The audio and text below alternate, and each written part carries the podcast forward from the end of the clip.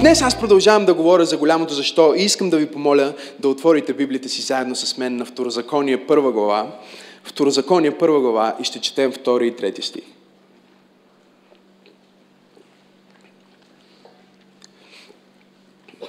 Голямото защо. И ако трябва да озаглавя специфично тази проповед, която днес ще проповядвам, бих я нарекал Защо 11 дни станаха 40 години? Защо 11 дни станаха 40 години? Второзаконие, първа глава, втори и трети стих казват, има 11 дни, кажи 11, 11 дни път от Хорив през планината Сеир до Кадеш Варли. А в 40-та година, през първия ден от 11-я месец, Моисей говори на израелтяните всичко, което Бог му беше заповядал. Погледнете заедно с мен 6 стих. Моисей каза, Господ, нашия Бог, ни говори на Хорив, казвайки – достатъчно сте седели на тази планина. Кажи достатъчно. Сте седели на тази планина. Нека да иллюстрирам, за да можете да, да разберете тези от вас, които си нямате представа малко поне от историята на Израел. Израел са роби в Египет. И в тяхното робство те викат към Бога и казват, Господи, ти обеща на нашите предци, на Авраам, на Исак и на Яков, ти обеща и чрез Йосиф, че един ден ти ще ни изведеш от тази земя на робство и ще ни заведеш в добра земя. Тази земя също се нарича обещаната земя. Ти ще ни доведеш до място на благословение, ще ни доведеш до мястото, за което сме мечтали, с две думи, най-накрая, след цялото робство, през което сме минали, ние ще влезем в земята на Твоята почивка, където текат мляко и мед. Там, където плода е прекрасен, там, където ще живеем в къщи, които не заслужаваме, където ще благоуспяваме, където ще придобиеме това, което Словото Ти ни е казало. И с много молитви и плакане след стотици години робство в Египет, Библията ни разказва за издигането на един лидер на име Моисей. Вие знаете знаете кой е Моисей. Бог издига Моисей, той отива в Египет и чрез много чудеса, чрез изключителни свръхестествени знамения, Бог а, а, поразява Египет, той поразява дори фараон и той извежда своя а, народ, своя Израилев народ, дори по сухо, минавайки през морето, защото е способен, както пеше и Стивън по-рано а, прекарва ги по сухо и сега те застават от другата страна на морето и са готови да поемат на път. Пътя от мястото, което са в Египет, до мястото, на което отиват в обещаната земя, окей, okay, пътя от тяхната точка А, от единия край на сцената до точка Б е 11 дни. Кажи 11 дни. С други думи, те са минали през всички тия изпитания и битки и трудности. И сега са били изкупени от Бога, изведени през морето. Бог е направил най-великите чудеса за тях и сега пътя за тях е 11 дни. Кажи 11 дни. Но същевременно, когато ние четем второзаконие, стиха с който започнахме, се казва, че след 40 години те бяха на една планина в близост до обещанието и Бог трябваше да каже на Моисей да погледне към народа и да им каже до кога ще седите на тази планина? Влезте в земята, която аз ви обещавам. Сега ние виждаме, че те тръгват и по принцип, по законите на геометрията, най-краткият път от точка А до точка Б е права линия. Опитвам се да проповядвам, не знам дали ще успея днес. Това е най-краткият път. Най-краткият път от точка А до точка Б е път, който се взема в права линия. Тоест, ако аз искам да стигна най-бързо от този край Египет до този край обещаната земя, аз трябва да мина в права линия. Обаче, ако ние погледнем на картата, а, ето я и картата ми. Вау. Ако ние погледнем на картата, Израел не минават в, в права линия, те не тръгват от, от, от, от Египет към обещанието в права линия, а те тръгват в едно е такова движение.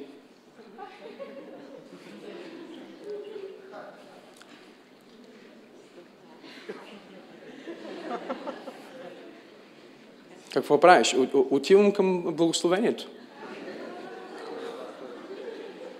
Какво правиш? Ще стана семейен скоро. Какво правиш? Много скоро ще имам проби в финансите. Какво правиш? След малко стигам, ще стигне и аз до там. Всички други са благословени. Ти какво правиш? О, благодаря ви, че ме окоръжавате в проповедта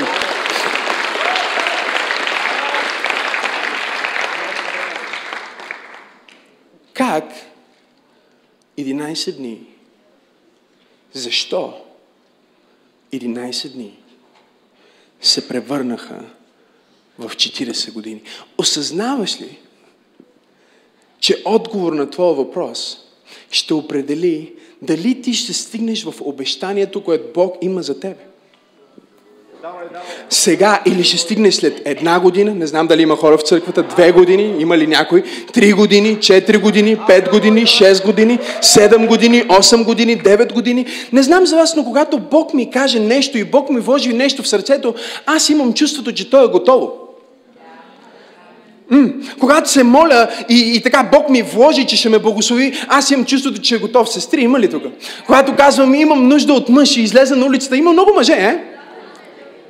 И въпреки това, това пътешествие, което трябва да отнеме само 11 дни, за Израел се превръща в пътуване на целия им живот и в крайна сметка не само Израел, не само нацията Израел, но включително техния лидер Моисей не успяват да влезнат в мечтата, не успяват да влезнат в обещанието, не успяват да влезнат в това, което Бог е подготвил за тях. Защо 40 години вместо 11 дни? В Мишната, което е оралната традиция, или също наречена от евреите орална Тора, това са думите изговорени от поколение в поколение, още от излизането им през Египет. Пише така за това поколение, което умря в пустинята. Те нямаха в себе си част от бъдещия свят. Те нямаха в себе си част от бъдещия свят. Защо 40 години вместо 11 дни? Защото ако ти не вземеш решение с ума си, и не си целенасочен за това, което Бог има за тебе и изборите не си ги направиш в главата още тая вечер. Не знам дали има хора в църквата. Умът ти ще вземе неправилното решение за теб. Може би има някой тук тая вечер, който се чувства като че е странство в 40 години. Може би всичките ти приятели вече са семейни и ти си единствения, който все още е не семейен. Когато си правят семейно излизане, ти се чувстваш дискомфортно. На тебе ти е неудобно, защото отиваш с всичките ти приятели и всичките идват с техния партньор, ама ти нямаш. Всичките паркират с техния автомобил, ама ти все още нямаш.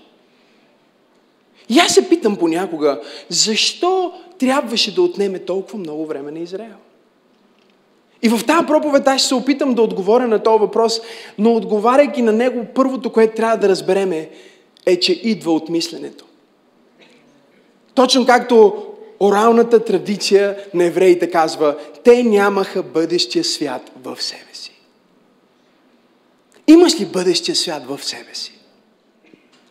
Има препятствия, има предизвикателства, има неща, през които ще минеш по пътя, но ако твоя ум вече е там, ако твоето мислене вече е там, тогава ти ще можеш да влезнеш в това, което Бог има за теб. Отворете Библията си заедно с мен на Исус Навин, пета глава. И аз искам да ви покажа първата причина, защо 40 години вместо 11 дни. И не знам за вас, обаче аз съм решил, че тая година няма да губа време. Аз съм решил, че тая година, както и Крис казваше по-рано, аз ще бъда на 100% във всичко, което правя. Аз съм решил, че това е годината, защото Бог ми го каза, че това е годината на, този, на този двоен дял. И аз няма да го взема този двоен дял към края на годината. Аз искам още сега да влезна в този двоен дял. Аз не искам да прекарам още три месеца в разочарование.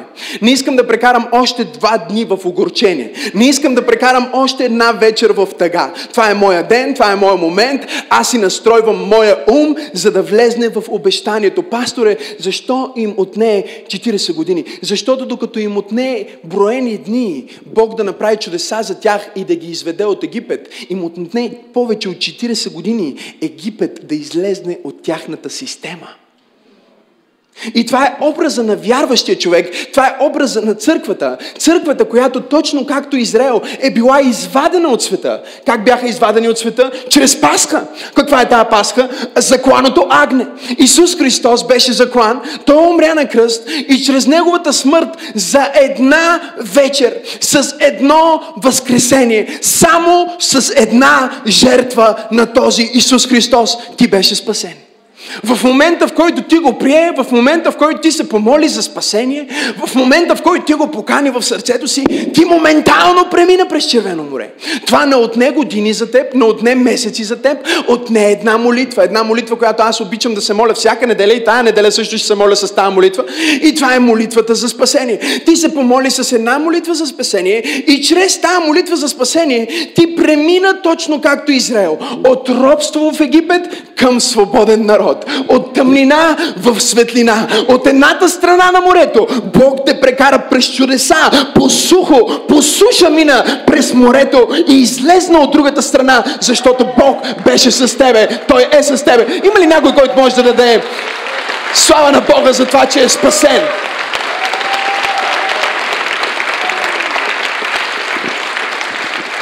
Но спасението, ще бъда малко провокативен, не е самоцел. Спасението не е края. Излизането от Египет, брати и сестри, не беше края на Израел. Напротив, беше те първа началото на живота на Израел. И ако ти си се молил с молитва за спасение и си приел Исус и идваш на църква, аз искам да ти кажа, че това не е края. Това е само началото на живота ти. Това е само началото на твоя призив. Това е само началото на твоята съдба. Това е само началото на твоето израстване. И има много вълнуващи неща, които Бог е сложил пред тебе и ще отида още една стъпка по-напред и ще ти кажа това, което Бог каза на Израел. Земята е готова за вас, но вие не сте готови за земята. Отне 40 години, защото докато спасението ти отнема един миг, промяната на начина ти на мислене отнема време, отнема обновяване и отнема събаряне на крепостите, които си си взел заедно с тебе от Египет. Аз ще опитам да проповядвам на някой. Нека да го иллюстрирам. Ти си се преместил вече в пробуждане, ама още си носиш нещо от ста от другата църква, в която си бил. Не можеш да бъдеш в църква пробуждане и да търсиш нещата от старата църква. Не можеш да следваш пастор Моисей и същевременно да следваш и пастор Арон. Не можеш да служиш на Елохим и същевременно да служиш на златното теле. Не можеш да следваш Исус Навин и между другото да следваш амонците. Бог ме е изпратил да проповядвам на някой в църква пробуждане. И да ти кажа, че времето е дошло да решиш за кой ще живееш и на кого ще служиш и дали ще прекараш 40 от живота ти в обиколки, за да стигнеш до същото място, на което Бог може да те има в един ден. Ако просто кажеш, Боже, ти си променил местонахождението ми, сега промени и ума ми, за да бъда различен в това различно място. Не да бъда същия, как бях преди.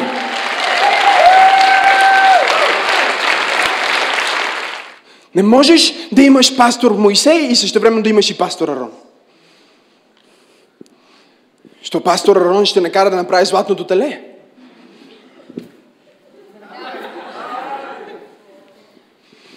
И пастор Моисей ще трябва да ти щупи заповедите в главата. Не можеш да следваш и Йоанн Кръстител Исус Христос.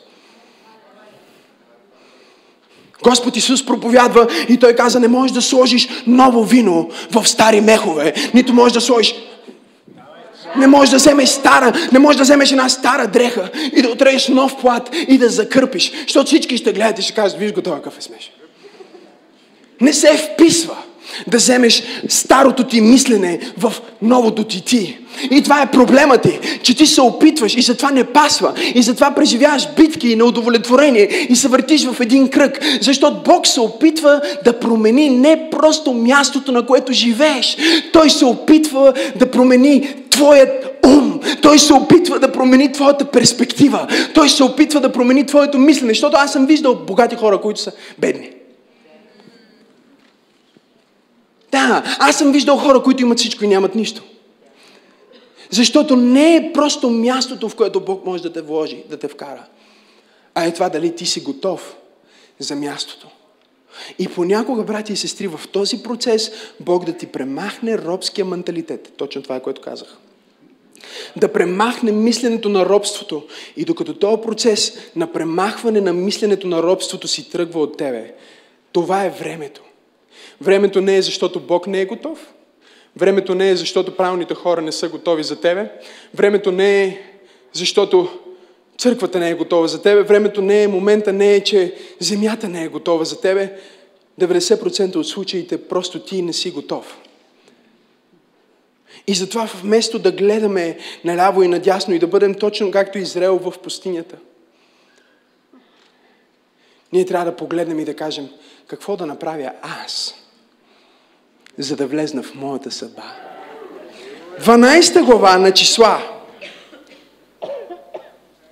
В това време Мириам и Арон си говориха против Моисей. Заради етиопката, която бе взел за жена, защото беше взел една етиопка. И казаха, само чрез Моисей ли говори Бог? Не говори ли чрез нас? И Господ чу това. Аз обичам, когато някой си говори и просто Библията ни се отваря така мъничко една скоби казва и Господ чу това. Защото понякога, докато си на фризьор, аз си мисля, че ти забравяш. Ще бъде супер да имаш някаква гривна или нещо, някой от вас жени направо на челото, може да си татуирате. И Господ чу това. Господ чу това. Първото нещо, което ще те държи да буксуваш през целият ти живот, запиши с това, е съревнование. Запиши се го, запиши се го. Съревнование. Виждате ли, много хора си мислят, че успеха на някой е равен на техния провал. Те се сравняват с някой, който е някъде и казват, ето той е и затова аз не съм. Изумителното е, че тези, които са от другата страна, тези, с които се състезаваш, които са благословени, говорих си с една прекрасна жена наскоро, и скоро тя каза, що така всичките ми близки ме прецакаха? И си защото си избрана от Бога. Виновен ли е че може да пее толкова хубаво? Стивън, ходил ли си на уроци? Did you go like to get lessons, to sing, to pay money, to make you sing? No. You just got it.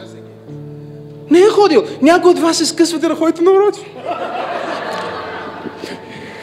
И ето защо никога не може да сте щастливи. Защото вие си мислите, о, сега ще излезе на сцената и ще... God is able и ще пеете като него.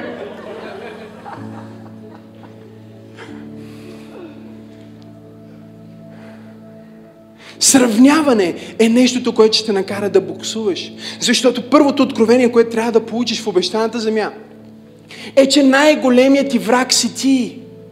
Тоест, който се състезаваш е твоите ограничения, твоя ум, това, което сам ти си си казал на себе си, че не можеш. Това е нещото, срещу което, срещу което трябва да се изправиш и нещо, което трябва да предизвикаш. И даже нещо повече. Колкото повече хора се заобиколиш, които са много по-напред и са много по-силни и имат много повече талант от тебе. Те не разбират, че Мириам и Арон не правиха Моисей специален. Моисей ги правише тях специално. Но те започнаха да се съревновават. Какво е да се съревноваваш? Да се съревноваваш и да се сравняваш. И има две неща, които сравняването винаги ще произведе за теб. Готов ли си? Две неща, които са възможни. Ако аз започна сега да се сравнявам с Стивен Ачкор, как пее, аз ще влезна в депресия. И затова някои от вас са депресирани. Защото стоите и гледате снимките на Инстаграм на тия хора и си кажеш, защо аз нямам този живот, а?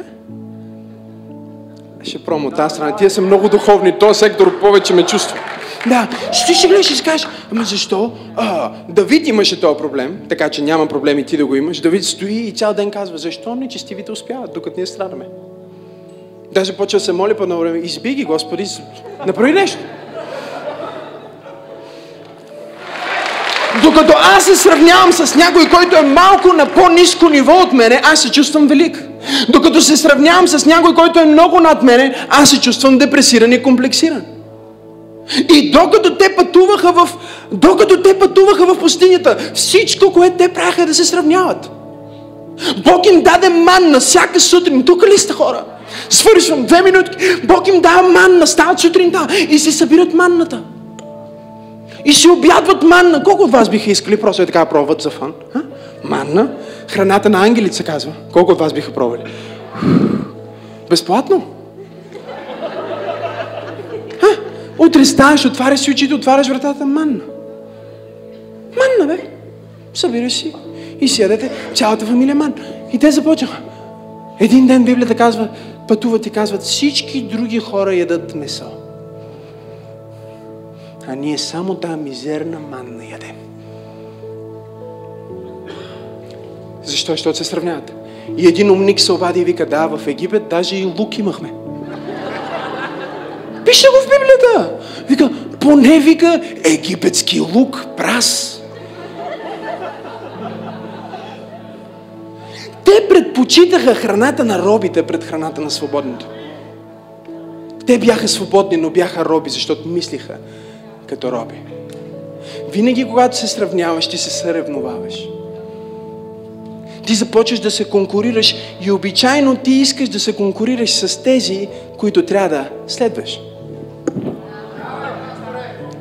Тези, които трябва да следваш, ти искаш с тях да се конкурираш.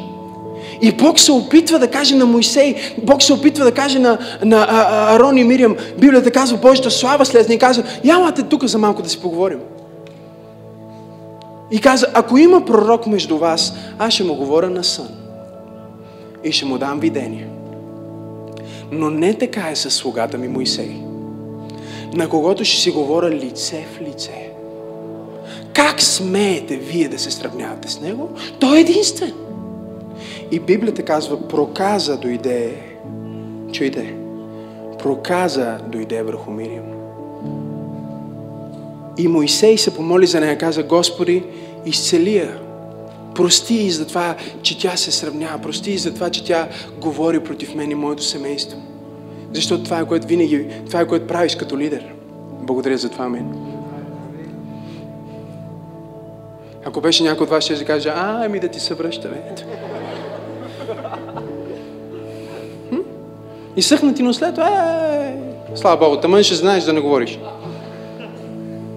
Не. Библията казва, Моисей започна да се моли за нея и Бог каза, ако един баща наплюе дъщеря си, няма ли да е нечиста и да излезне извън стана? И каза, трябва да излезне и да живее извън обществото.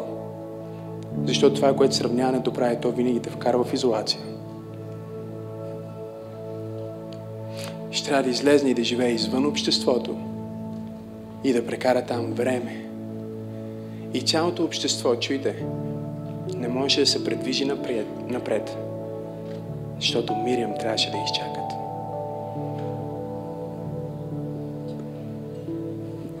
С други думи, тя беше важна, ама за друго нещо. Моисей не може да пее.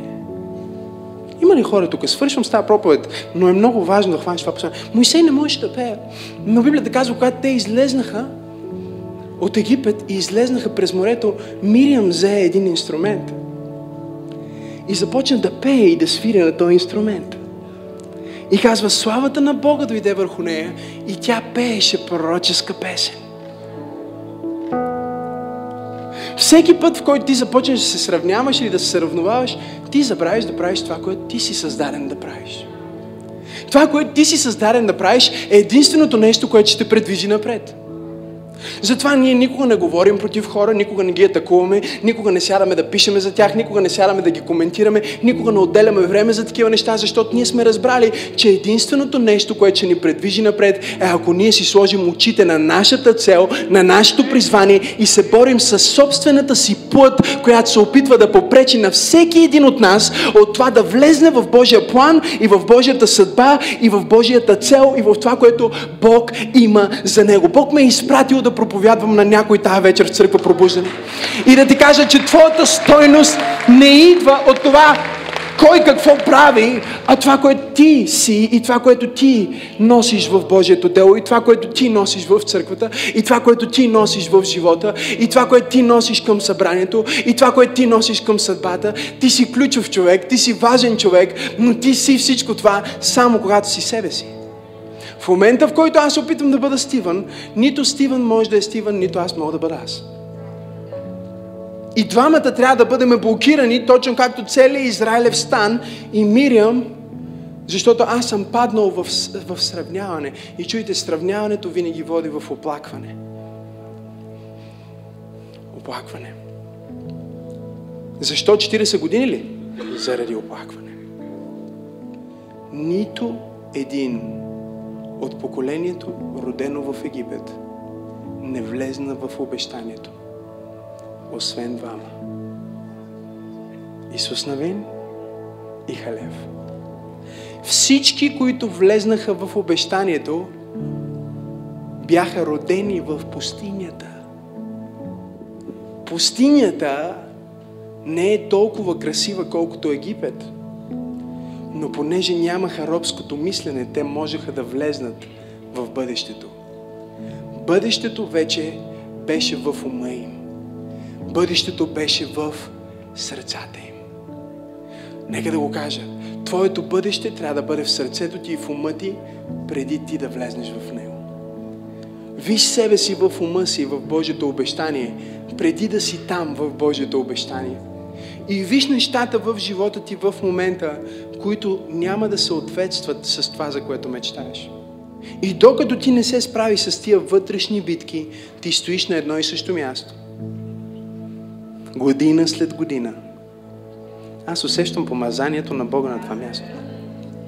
Година след година. И вместо да мислиш за това, което ти трябва да направиш, ти мислиш, виж той какво направи.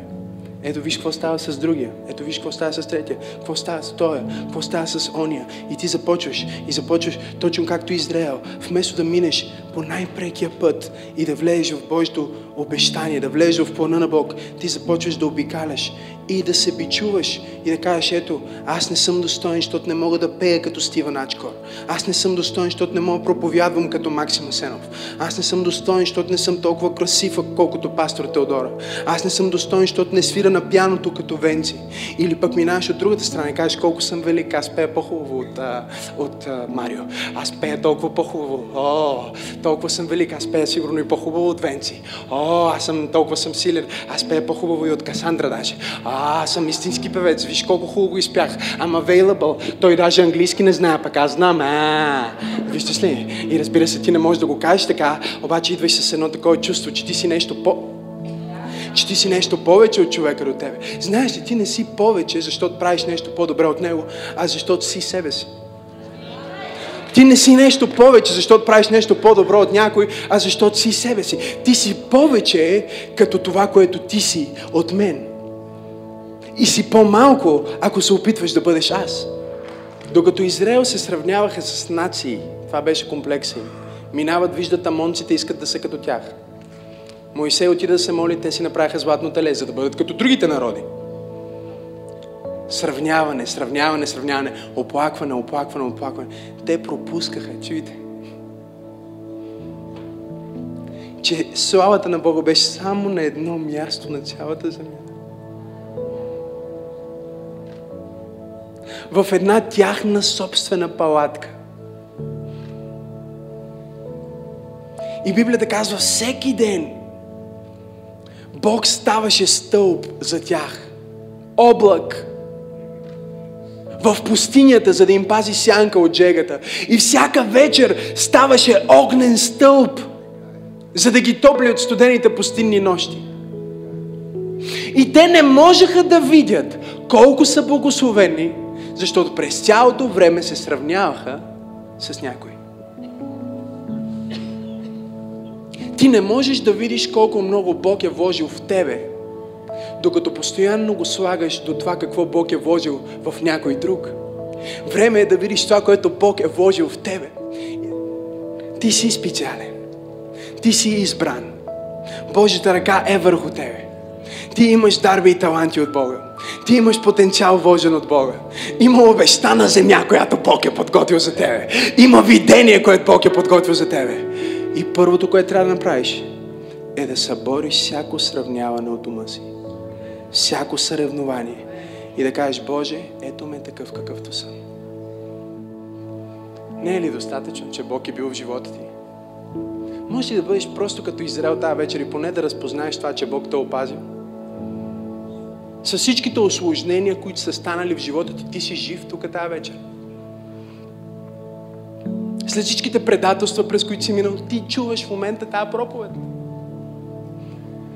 След кризи, хора и промени и какви ли не неща, ти си седнал тая вечер в 19 часа и 12 минути в църква пробуждане на Васил Друмев 37 и слушаш Божието Слово, защото Божия облак е бил пред, пред тебе, Той е бил с тебе през деня и Той е бил огън за тебе през нощта и Бог те е пазил всяка година от живота ти и те е водил всяка година от живота ти, изцелявал те от болести, спасявал те от инциденти, предпазвал те от неправилни хора и аз си мисля, че тази вечер ти трябва просто да вземеш време от тази служба и да дадеш слава на Бога за това, че Той е бил с теб. Може да не си в обещаната земя, но Бога на обещаната земя е с теб. Може да не живееш в мечтите си, но Бога, който вдъхва мечти, живее в теб.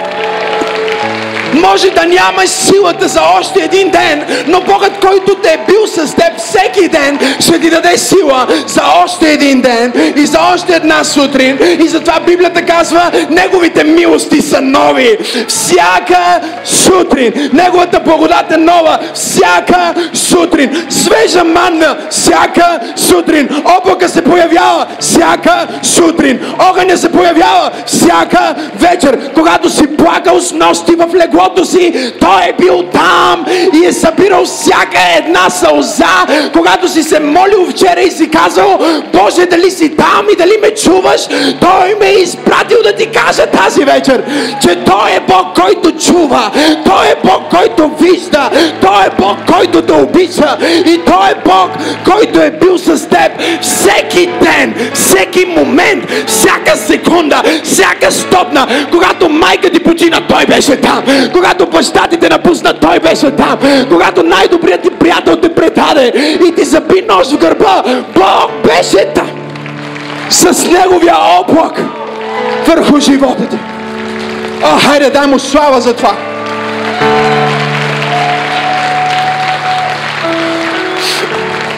Може да си мъртъв, ама не си. Може да си изгубен, ама не си. Може да не си спасен, ама не си. Може да си останал в Египет, ама не си. Може да си хванал плевмония, ама не си. Може да те е пуснал кола, ама не си. Може да не дойдеш на църква, обаче си на църква. Бог е направил нещо за теб. И тази вечер аз съм тук, за да те накарам да промениш своята перспектива и да видиш всичко, което Бог е направил за теб. Извикай, Боже, бил си добър.